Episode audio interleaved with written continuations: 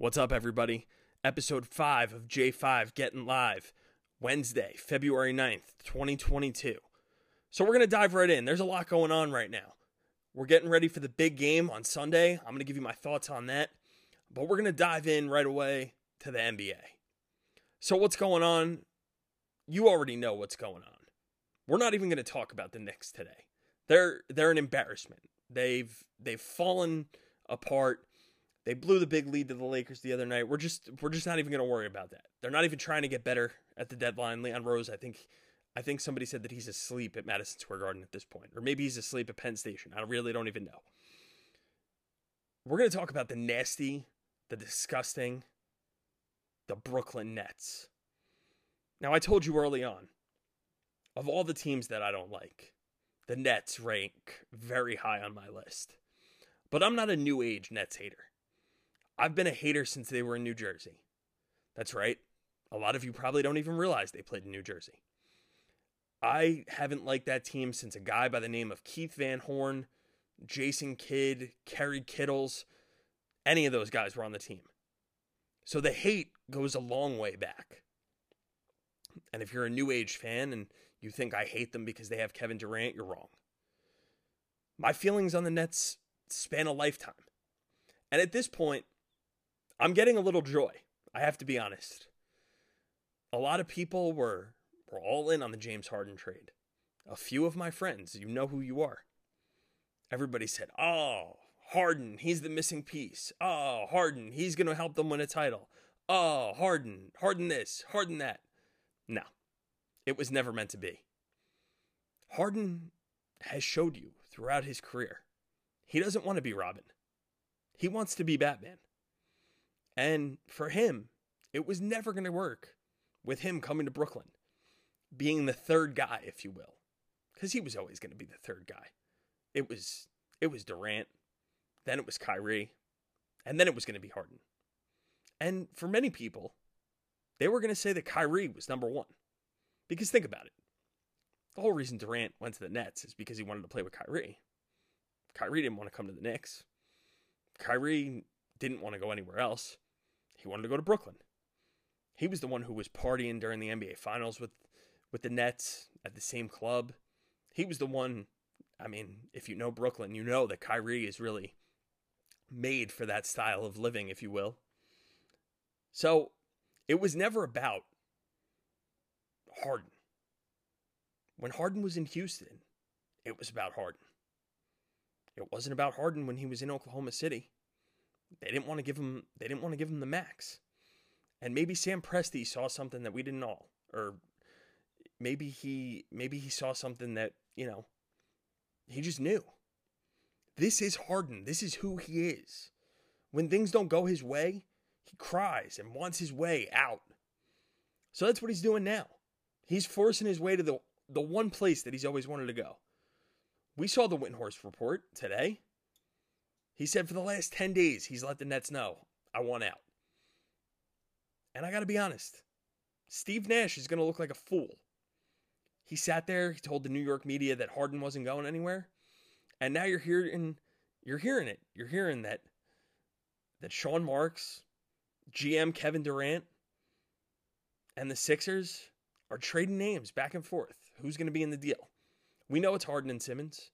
We know that that it's going to be, you know, a, a couple guys here, a couple guys there. The big questions for me as I sit here are going to be if Curry or Tyrese Maxey make their way in this deal. And you just heard a little while ago that Maxey wasn't going to make his way in the deal. The Sixers are shying off of that.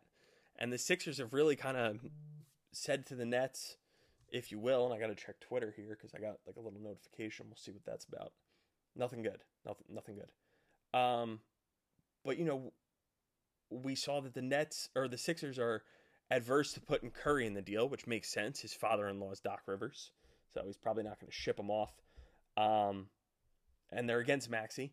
And if I'm the Nets, those are the two guys that I'm hanging on to because I said it to somebody today. Simmons is really the the perfect piece for the Nets when you look at it. He plays defense, something that that Kyrie and Durant don't do necessarily well.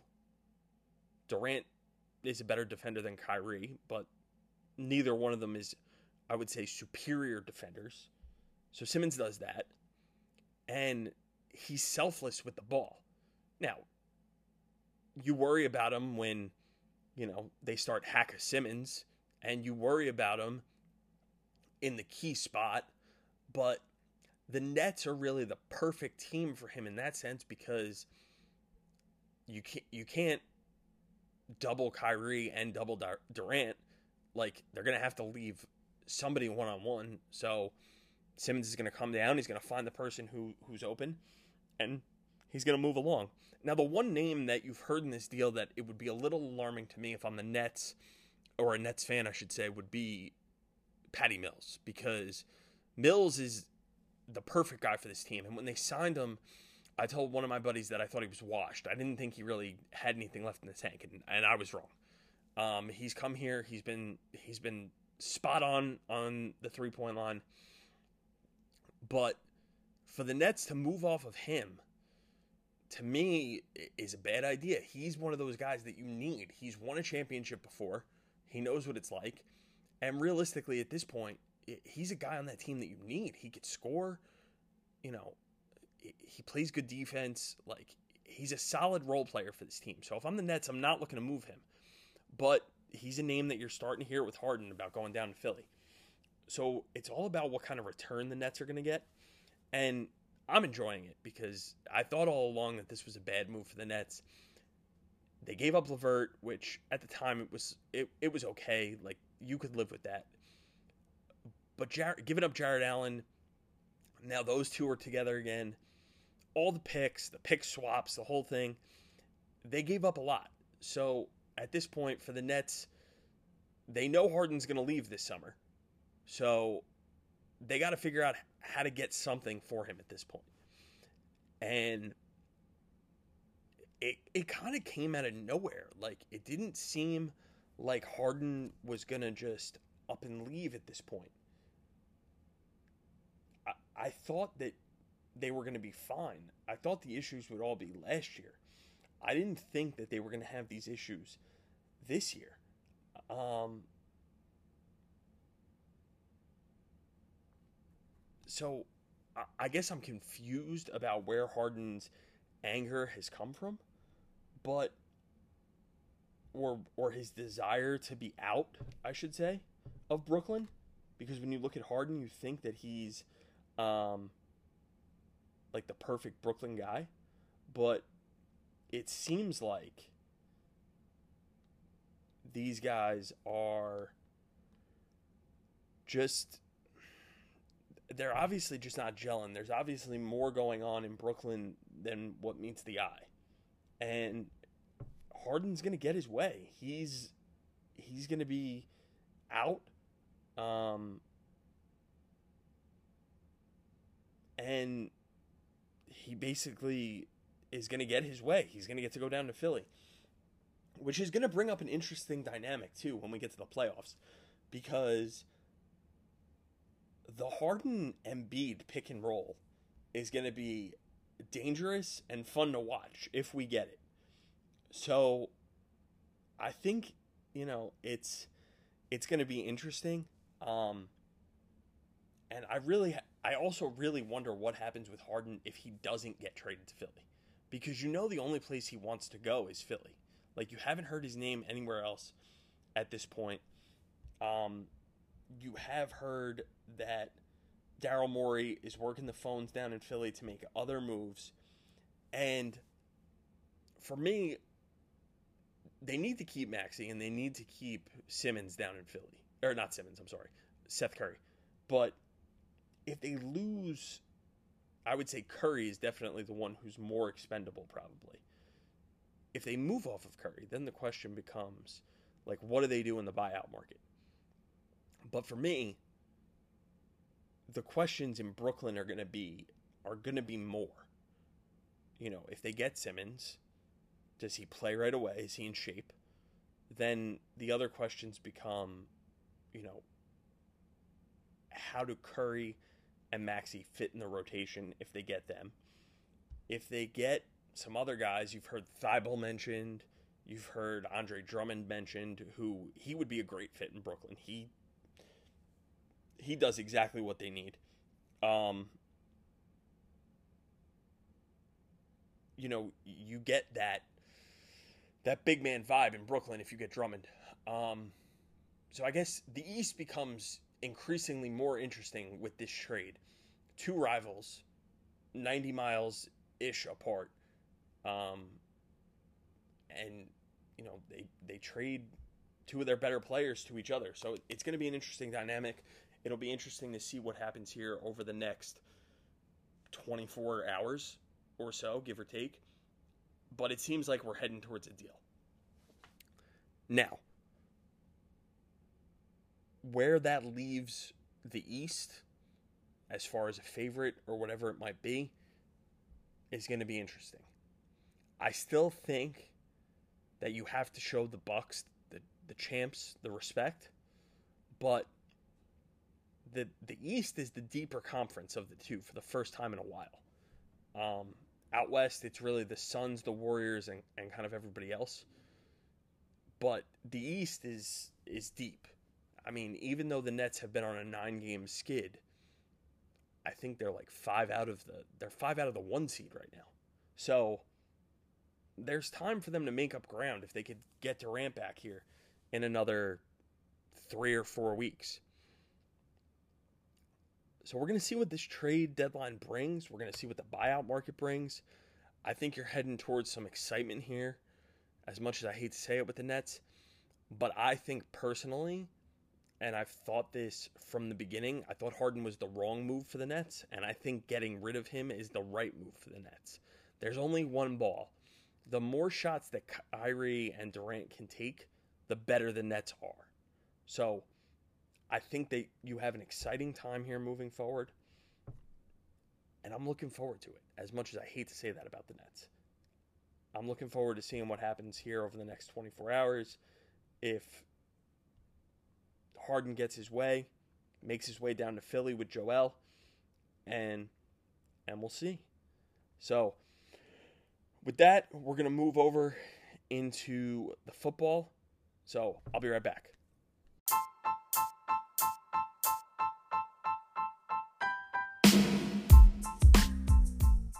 All right, guys, J5 back. So, I'm to give you my thoughts now on the big game. Can't believe it. The NFL season always seems to, to fly by, if you will. And I can't believe we're at this point and that this, of all the games, is the matchup that we're getting.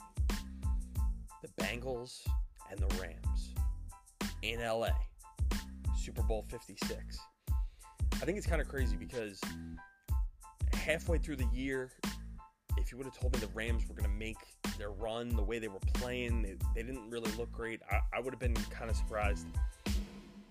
But truth be told, I would have been obviously, as would everybody else, have been more surprised about the Bengals. But here we are, and this is the great thing about the NFL. You could you could go from being a team picking fifth overall to in the Super Bowl, and that's what we have. We have a team that traded away their their franchise quarterback in Jared Goff to the to the Detroit Lions for the playoff winless Matthew Stafford, which he is no more. And they got their diva wide receiver, Odell. And they've made moves along the way to improve their team, improve their pass rush. And this game is is very interesting because as I'm sitting here on Wednesday, I can only see this game playing out one way. And that's the Rams in a blowout. I don't see how the Bengals can hang in this game. But I didn't think they could hang in Kansas City. I thought they could hang with the Titans. I thought that there was a chance they would lose to the Raiders, though. But this team has something that you see every so often in a playoff team. They just seem to believe. And I gave you the, the example of the 2011 Giants, and I still stand by that. But somebody else put out gave another good example. I forget who it was. I want to say it was. I want to say it was Peter Schrager on NFL Network. He said that this team reminded him of the the Ravens, who beat the 49ers in that in that Super Bowl. Uh, I, I want to say it's like the 2012 Ravens. That's that's what it reminds. What I think. You know that they were able to go on the road and win these playoff games that that nobody thought that they could win. You know that team they they won. I want to say they won at home in the first round, and then they went on the road. They beat the Broncos with Peyton Manning, and then they went up to New England and they beat the Patriots on AFC Championship weekend.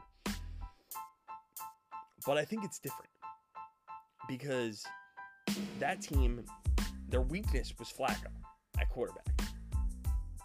This team, their best asset is the quarterback. The weakness is the offensive line and that secondary. And I really don't see how Aaron Donald doesn't wreck the game, or Von Miller, the Super Bowl MVP in Super Bowl 50, doesn't wreck this game, or how Odell doesn't go for seven catches and 100 yards. But this team, the Bengals team, has been counted out all year. And I'm going to sit here and count them out again. I don't see it. I just I just don't see it. I want to believe that that they're going to be able to do it because I can't I can't sit here and see Odell win the ring. I'm going to be rooting for the Bengals. I am. But if you had to ask me what to do with your hard-earned money, I would say lay the four and a half with the Rams because they're the better team. This is what they're supposed to do. This is why they've gone all in. They don't have a first round draft pick until 2024. They have done the opposite of what successful NFL franchises do. They throw money at their problems. They don't have draft picks. They they do the opposite of, of everything that a successful NFL franchise does. But somehow it works for them. The only thing that scares me in this game is Sean McVay. Because he has a tendency to be tight in games like this. You've seen it against the 49ers. We saw it in the Super Bowl against Bill Belichick. His his offense was was in shambles that day, scoring only 3 points. And I just think that I just think that it's one of those things that it could be detrimental to him. It, it might be a lot of pressure. You know, they're trying to win the Super Bowl in their home stadium, something that never happened before until last year. The GOAT, Mr. Brady.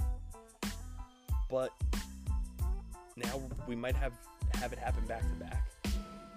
And I just think that there's a chance that McVay lets Joe Burrow hang around long enough he might be able to let some magic happen.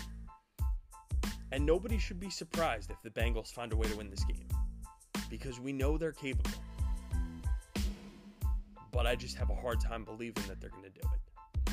I have a hard time believing that all the lights are going to be on and Odell's not going to have a big game. Or Cooper Kupp is going to come up small somehow. I don't believe it. I think that Rams defense is just too good. And I think there's a chance that you see one of these Super Bowls where the game's over and it's over early. I think the only way that the Bengals can win is if they put up another one of those performances like we saw in the AFC Championship, where they just want it more. And I don't see how that happens because Aaron Donald is not going to let these Rams not deliver. He's going to make sure that they're ready. Odell is going to make sure to have his moment. That's the one thing we know about him, and I have a lot of bad things to say about him. But we know he's going to have his moment in this game. And it might come against former Giant Eli Apple. Don't be surprised. We know he likes to come up small in these big spots. But for me, I just think that the Rams are just too much for this Bengals team. that defensive line, that offensive line for the Bengals is going to have a hard day. And if they can't, you're going to know early. You're going to know early what kind of game this is going to be because if the Rams come out and get a couple three and outs and send Burrow to the sidelines, a couple sacks, a little disheveled, it's going to be a wrap. But if somehow they let him hang around, Joe Burrow might have his Joe Namath moment. But for me, I'm going to say Rams 31, Bengals 10. I think that Odell has a big game again. I think Stafford becomes the king of LA, if you will. And I think McVay shows us that he's the boy genius that many have crowned him. I don't really have too much more to say because it pains me to say that the Rams are going to win this game. But I just think it's their time. I think that the stars are aligned for them, if you will, with a Hollywood pun. And I, I just think it's simple. I, I think that defensive line is just going to be too much for the Bengals.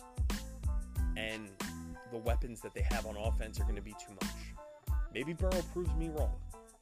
But for me, it's just it's just the Rams time. Too much adds up.